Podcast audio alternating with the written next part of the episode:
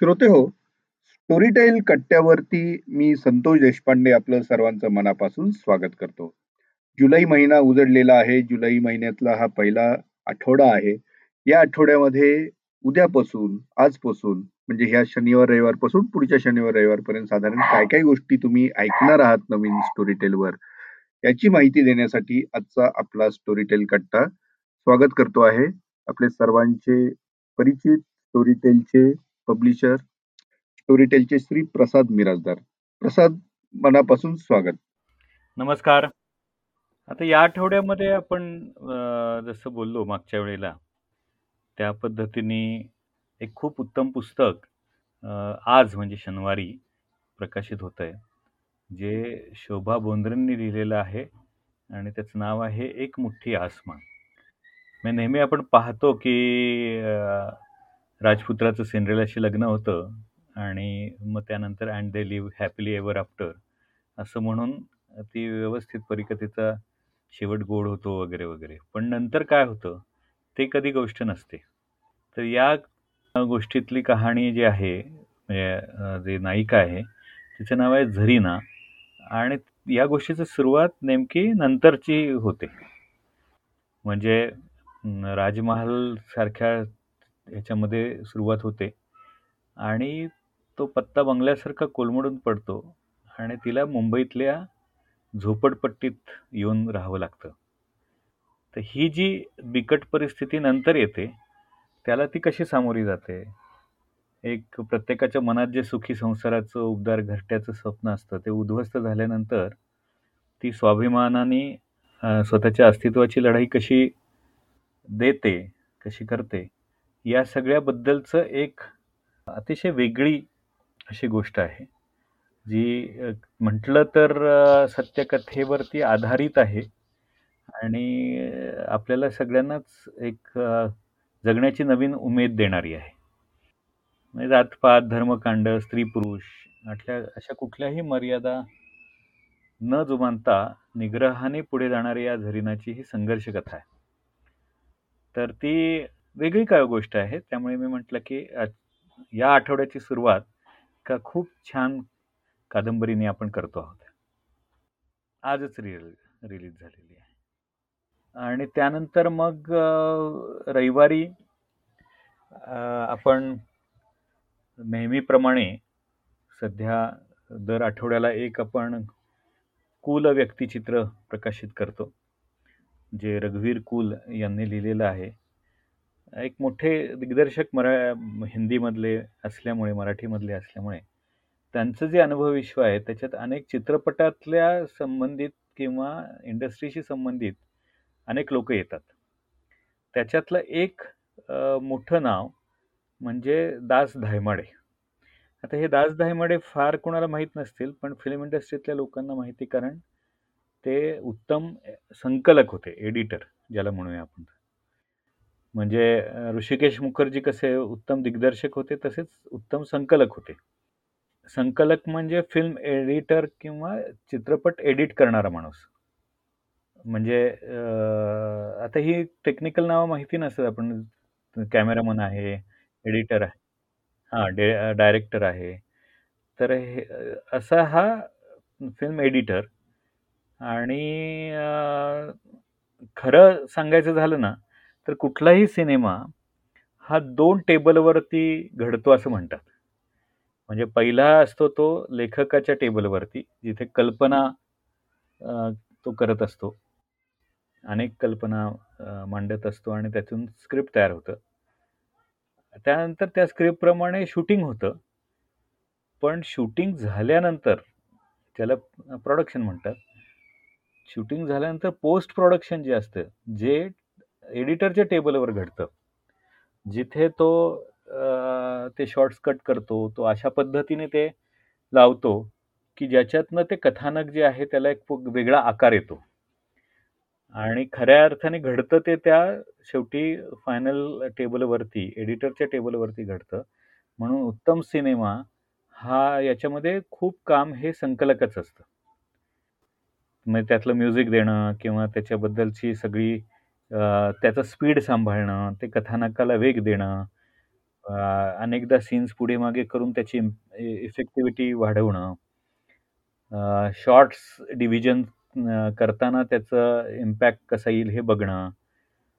तर सगळ्या जे इमोशन्स आणि हे सगळे आपल्यात निर्माण होतात आपल्या मनामध्ये किंवा ते सिनेमा पाहताना आपण गुंगून जातो, रंगून जातो. ते त्या संकलकाची कमाल असते. कित किती इफेक्टिव्हली तो म्हणतो. तर असे दास धायमडे हे ऋषिकेश मुखर्जींच्या हाताखाली तयार झालेले. आणि बरोबर सकाळी आठ वाजता काम सुरू करून साडेचारला संपवणार. कधीही रात्री जाग जागणार नाहीत. शिस्तबद्ध काम करणार. म्हणजे फिल्म इंडस्ट्रीतला माणूस अशा पद्धतीने राहू शकतो याचं आश्चर्य वाटावं. कारण असं ऑफिससारखं कोणी काम करत नाही ना तिथे. रात्री बेरात्री किती जागून वगैरे अशी कामं करतात. तर हे असे शिस्तबद्ध संकलक होते आणि प्रसिद्ध होते. त्यामुळे त्यांच्याबद्दलच्या अनेक गोष्टी ह्या चित्रपट क्षेत्रात सांगितल्या जातात. तसे या दास धायमोडेंचं जीवन कसं होतं, सिनेमा मागचा जो कलाकार आहे, तो कसा होता ह्याबद्दल खरं-खरंच इंटरेस्टिंग असं व्यक्तिचित्र रघुवीर कुलकर्णींनी लिहिलेलं आहे. दास धायमडे. तर नक्की ऐका. त्यांनी सांगितली आहे ती गोष्ट. ते स्वतःच बोलतात त्यामुळे. तर इंटरेस्टिंग झाली आहे ते. तर आता सहा तारखेला आपण निरंजन घाटेंचे वारस हे एक अशीच वेगळी कादंबरी प्रकाशित करतो आहोत. आणि ती खूप इंटरेस्टिंग आहे. म्हणजे या आठवड्याचं वैशिष्ट्य म्हणता येईल अशा प्रकारची कादंबरी आहे. आणि त्याच्यामध्ये आपल्या सगळ्यांना माहिती आहे की निरंजन घाटे हे एक विज्ञान लेखक आहेत. आणि त्यांनी या गोष्टीमधनं विज्ञानाकडे बघण्याचा एक नवा दृष्टिकोन दिला आहे. म्हणजे कितीही गोष्ट मनोरंजक असली तरीसुद्धा त्याच्यामध्ये मानवी अस्तित्वाला पडलेले काही प्रश्न पण या कादंबरीमध्ये आहेत. थोडक्यात सांगायचं झालं तर या कथेतला नायक जो आहे नचिकेत, त्याच्यावरती एक मोहीम सोपली जाते आणि त्यासाठी त्याला पृथ्वीवर यावं लागतं. म्हणजे हा बाहेरचा आहे आणि हे सगळं करत असताना तो त्याच्या अस्तित्वाचा शोध घेतोय आणि खरा वारस कोण आहे? ह्याबद्दलचं अनेक गोष्टी उलगडत जातात. त्यामुळे एक वेगळ्या प्रकारची वैज्ञानिक कादंबरी म्हणता येईल ही आहे आणि गणेश माने यांच्या आवाजात ही कादंबरी आहे. या आठवड्याचं वैशिष्ट्य म्हणून म्हणता येईल अशा पद्धतीचं हे ही कादंबरी आहे. जरूर सगळ्यांनी ऐकावी. त्यानंतर आपण म्हणजे आपल्याला माहीत तुला माहिती आहे आता आपण गेले कित्येक आठवडे ऐकतो आहोत. आता सीझन तिसरा चालू आहे. तो म्हणजे देव, दानव आणि मानव याचा. बरोबर. म्हणजे संजय सोनावणे यांनी लिहिलेली विशिष्ट देव, दानव आणि मानव यांच्यामधल्या ज्या कथा आहेत पुराणातल्या, त्या सर्व कथांचा अभ्यास करून दरवेळेला आपण एक वेगळे एपिसोड करत असतो. आणि तो सुंदर झालेला भाग आहे तो. आणि उदय सबनीसांनी वाचलेल्या या सगळ्या कहाण्या आहेत. ती यावेळची जी कहाणी आहे ती इंटरेस्टिंग आहे. म्हणजे बऱ्याच जणांना माहिती असेल ही पुरुरवा पुरुरवा आणि उर्वशी. यांची ही प्रेमकथा आहे आणि पुरुरवा हा माणूस आहे मर्त्य माणूस आहे. आणि उर्वशी ही अजरामर म्हणजे स्वर्गाची अप्सरा आहे.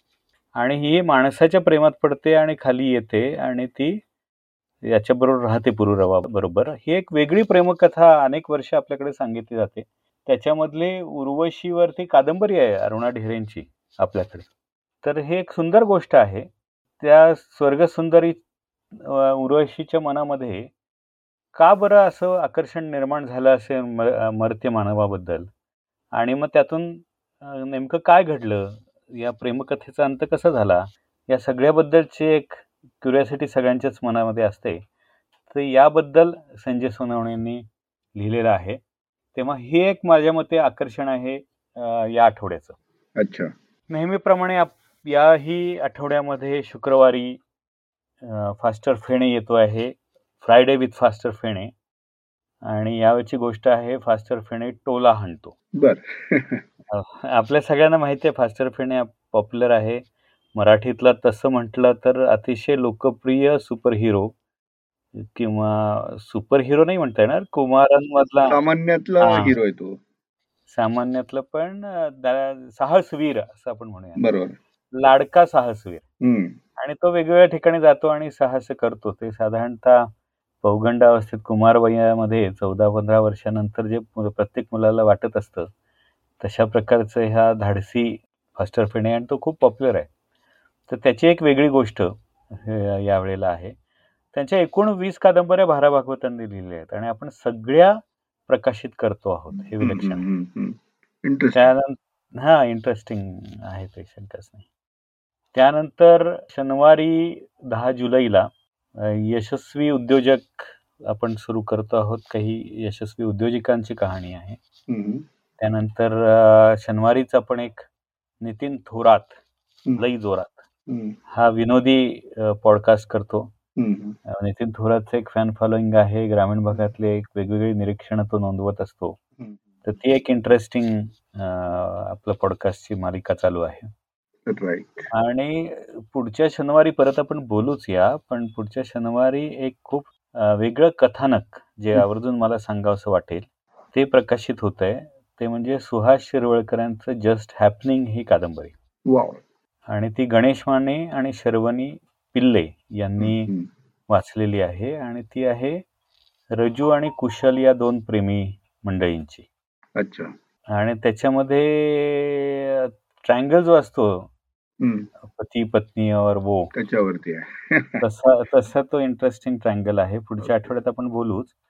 पण सांगायचं मला एक आवर्जून या निमित्ताने आहे आणि पुढच्या आठवड्यात आपण जास्त बोलू त्याच्यावर.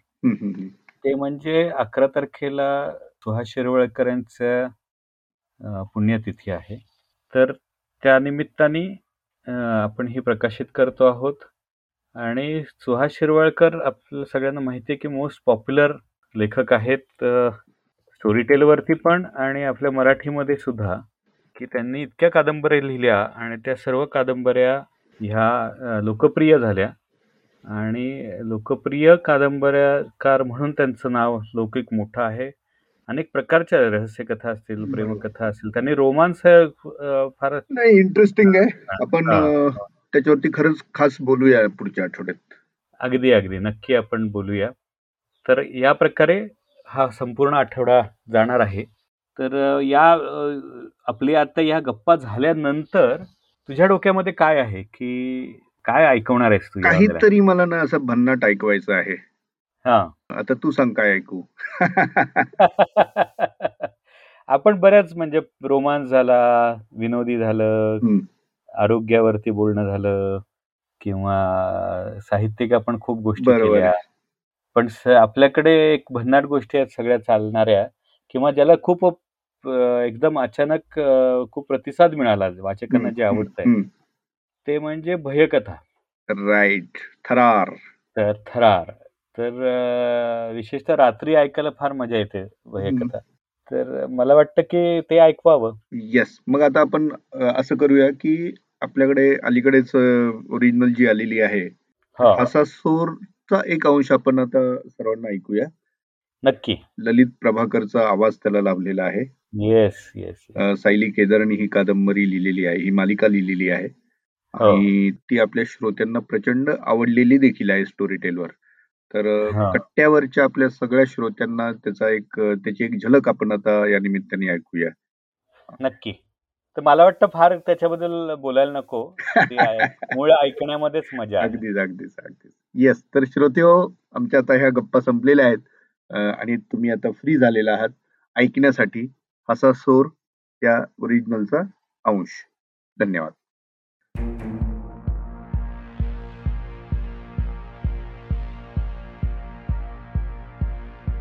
हसासोर लेखक नीरज शिरवईकर प्रकरण एक।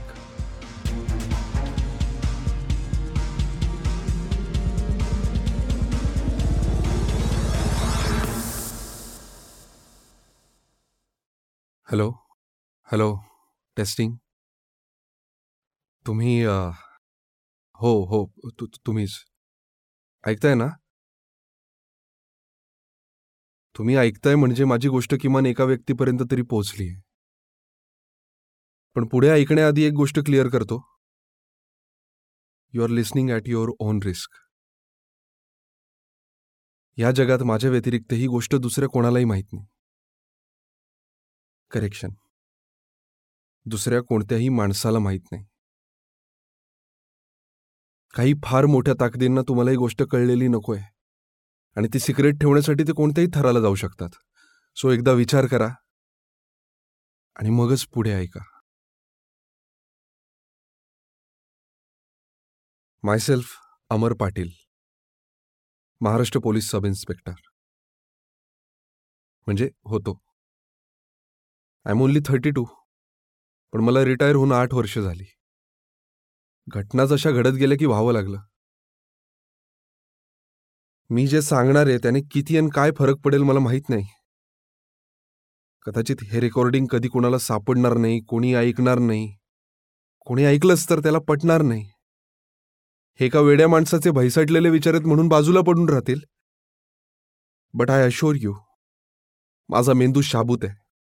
आज शनिवार आहे अकरा फेब्रुवारी दोन हजार वीस संध्याकाळचे पाच वाजलेत.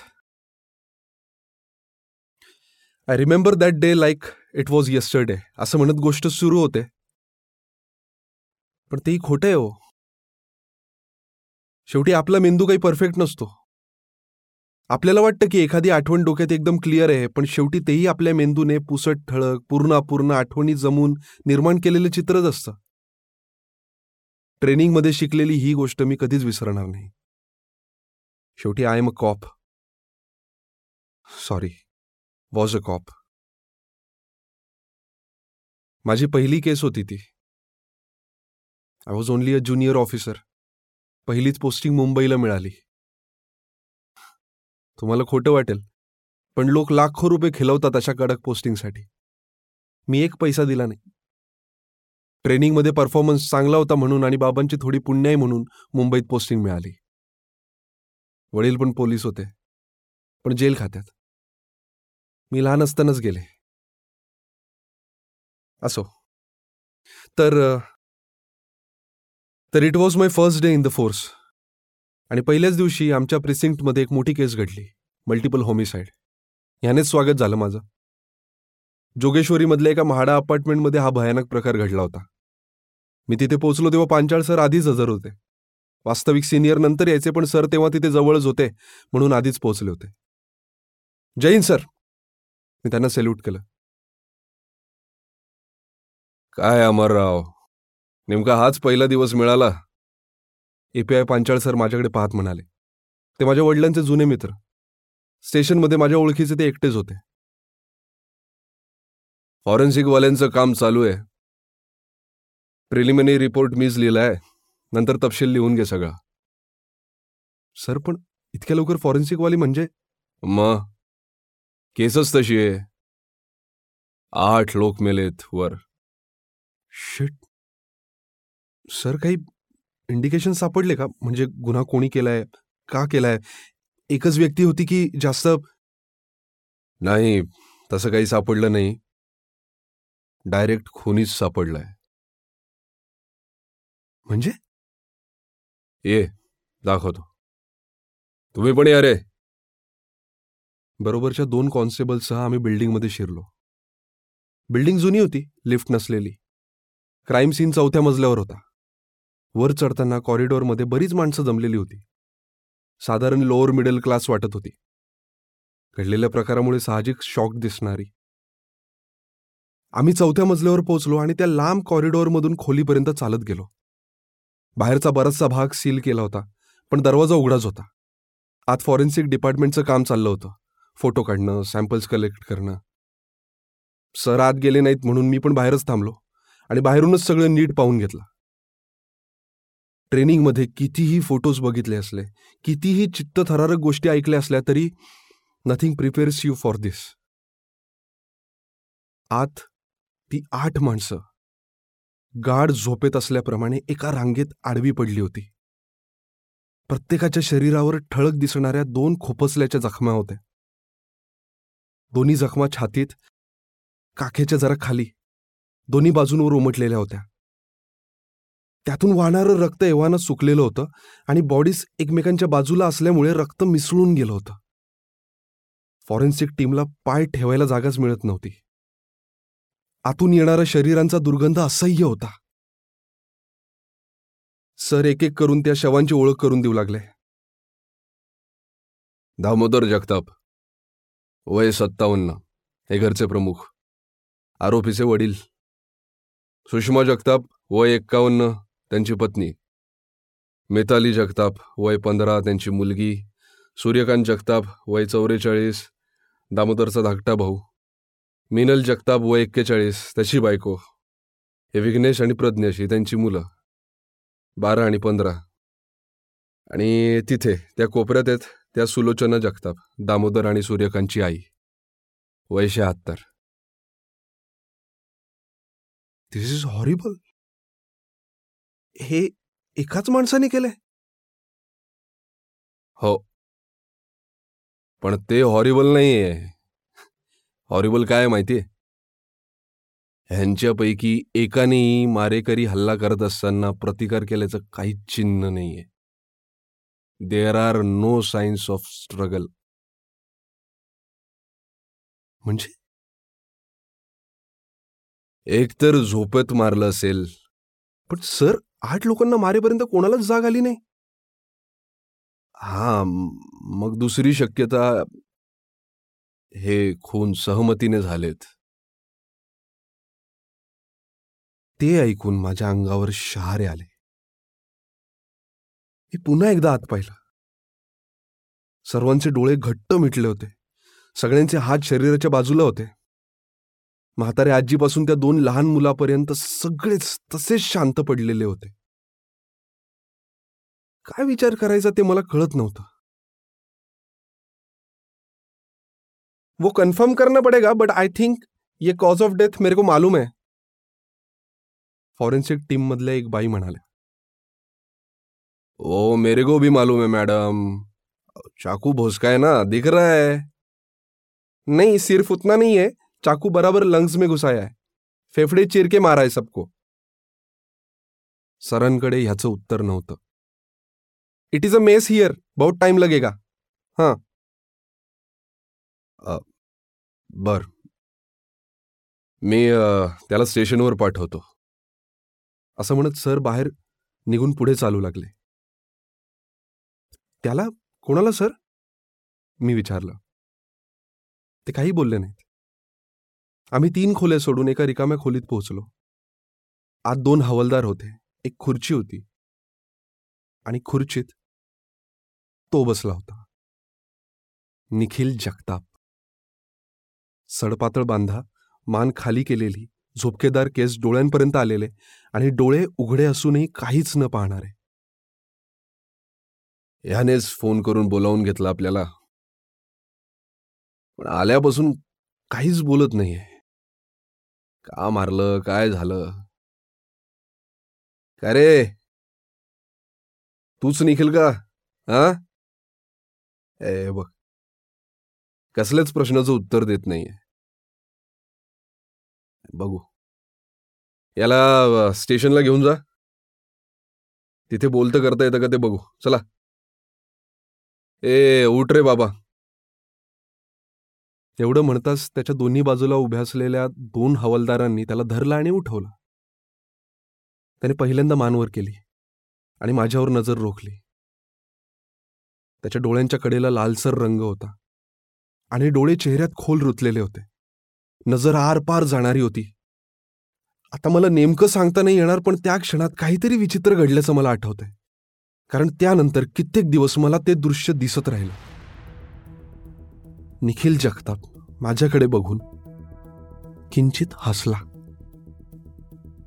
आणि मग एका सेकंदात कमालीच्या ताकदीनं त्याने झेप घेतली आणि सरळ माझ्याच अंगावर आला.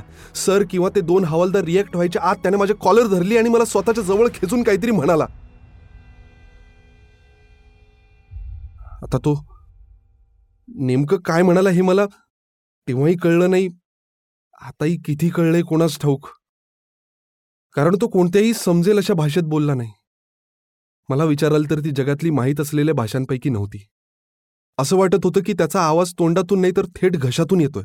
आतून खोलवरून कर्कश शब्द बाहेर पडतायत. त्यात काही स्वर नव्हते यु नो फक्त व्यंजनं होती. एकच शब्द म्हणाला तो पण त्यात कमालीची हिंसा भरलेली होती. आणि तो शब्द उच्चारताना त्याच्या डोळ्याखालच्या आणि मानेवरच्या नसा आणि चेहऱ्यावरचे सर्व स्नायू ताणले गेले. आता नेमकं तो काय म्हणाला ते मी सांगू शकणार नाही पण तरी प्रयत्न केलाच. तर तो शब्द होता सासोर. हो. असंच काहीस बोलला तो. हसासोर. इतकं होईपर्यंत त्याला पांचाळ सरांनी धरलं आणि मागे खेचलं. पण तो काही मला सोडायला तयारच नव्हता.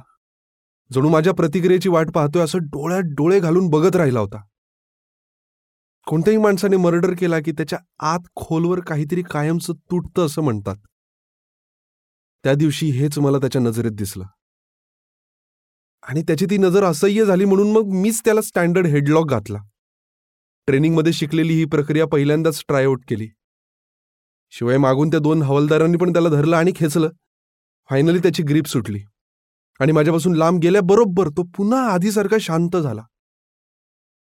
तुझे आयला तुझ्या? कॉन्स्टेबलने त्याला एक धपाटा घातला. लय ताकद आली आहे का तुझ्यात भडव्या? यावर तो काहीच म्हणाला नाही. त्याला तसंच धरून ते खाली घेऊन गेले. मी मात्र अजून थाऱ्यावर आलो नव्हतो. का अटॅक केलं असेल त्याने मला? नंतर अचानक शांत का झाला? आणि ते काय म्हणाला होता तो? कोणती भाषा होती ती? असे कित्येक प्रश्न पडले होते. P S I Patil. काय? ठीक आहेस ना? पांचाळ सरांच्या आवाजाने मला भानावर आणलं. चला. सगळे तपशील लिहून घ्यायला हवेत. मी स्टेशनवर जातो. बघूया तो काही स्टेटमेंट देतो का. तू विटनेस आयडेंटिफाय करून ठेव. आणि त्यांचं नाव आणि फोन नंबर लिहून घे. करू शकशील ना? हा? प्रोसिजर माहिती आहे ना? डॉक्युमेंटेशनची. हो हो हो सर. हा. फॉरेन्सिकवाल्यांचं काम संपेपर्यंत थांब येतेस नंतर बोलू. इतकं बोलून ते निघून गेले. पहिलीच केस होती. I don't want any fuckups. एक चहा सिगरेट मारली आणि कामाला लागलो. जमेल तितक्या बारकाईने सगळं नीट समजून घ्यायची गरज होती. एक टाईमलाईन बिल्ड करावी लागणार होती. म्हणून सर्वात आधी त्यांच्या शेजारी राहणाऱ्या बाई मिसेस रंजना घोरपडे यांना भेटलो. काय हो? सगळे म्हणतायत ते खरंय का? साधारण पन्नाशीच्या स्थूल बुटक्या रंजनाताई त्यांच्या घराच्या दारातच थांबल्या होत्या. आपल्या बाजूच्या घरात आठ खून झालेत. या गोष्टीचा त्यांच्यावर काही फारसा परिणाम झालेला दिसत नव्हता. त्या निखिलनेच केलंय काय हे? चौकशी सुरू आहे. कळेल आपल्याला. हे पोलिसांचं ब्रीदवाक्य पहिल्यांदाच वापरण्याचा योग मला आला. यात तुम्ही पण काही मदत केलीत तर बरं पडेल.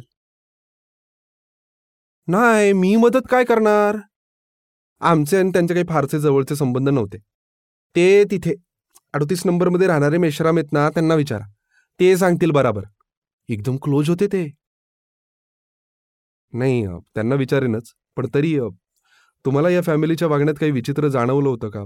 काल किंवा गेल्या काही दिवसात?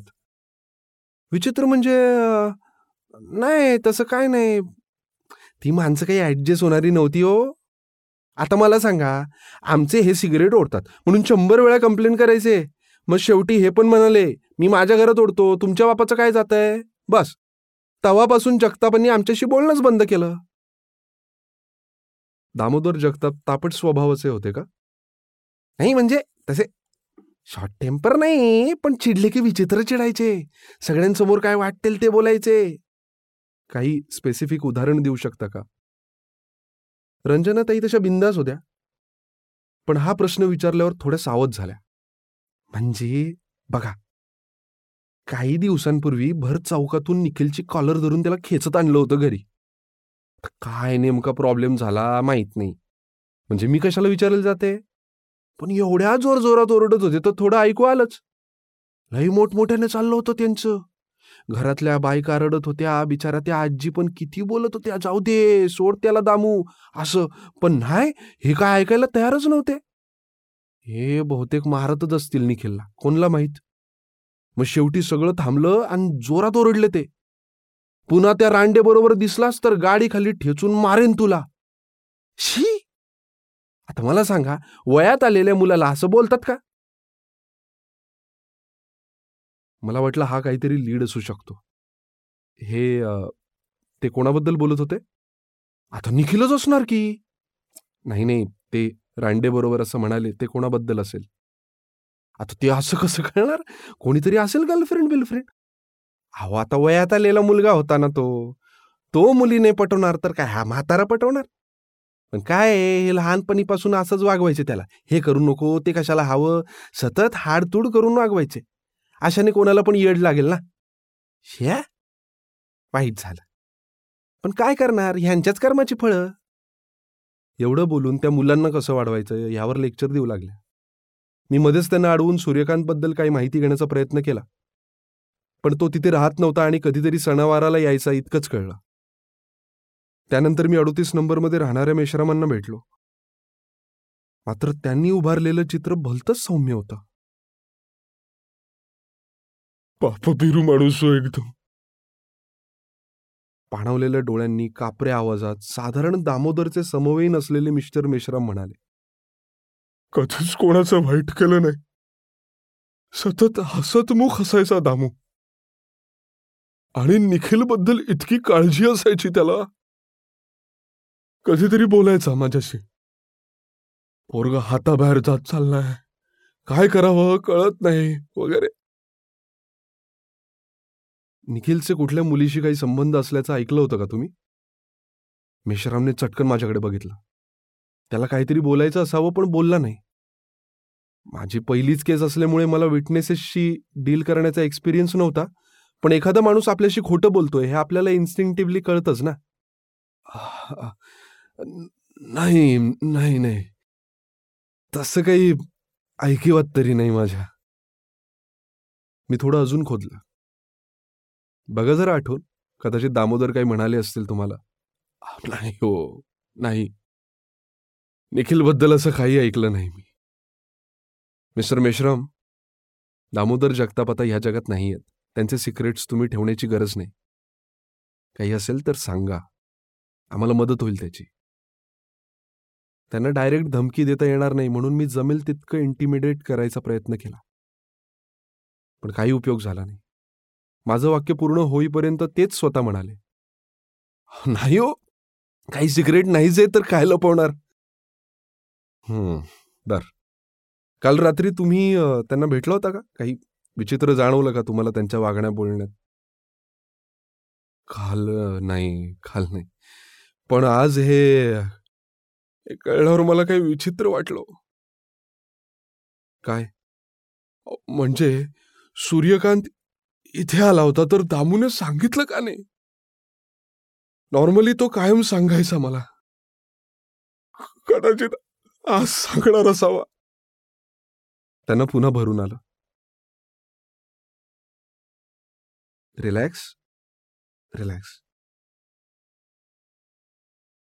अजून काही असेल तर हा अजून काही म्हणजे हा. मला माहीत नाही ह्यात काही अर्थ असेल का पण एक गोष्ट मला विचित्र वाटली खरी. सांगा ना. हा दामोदरचा माझ्या नातीवर विशेष जीव होता. येता जाता ती दिसली की तो कायम तिची काहीतरी गंमत करायचा. वेणी खेच किंवा मागे धाव असं काहीतरी. काल तो बाहेरून काहीतरी पार्सल घेऊन आला तेव्हा माझी नात कॉरिडॉरमध्ये सायकल चालवत होती. पार्सलचा वास आल्यावर तिने लगेच विचारलं काय काका आज एकटे एकटे पार्टी? यावर तो काहीच बोलला नाही. फक्त तिच्याकडे बघितलं आणि सरळ स्वतःच्या घरात शिरला.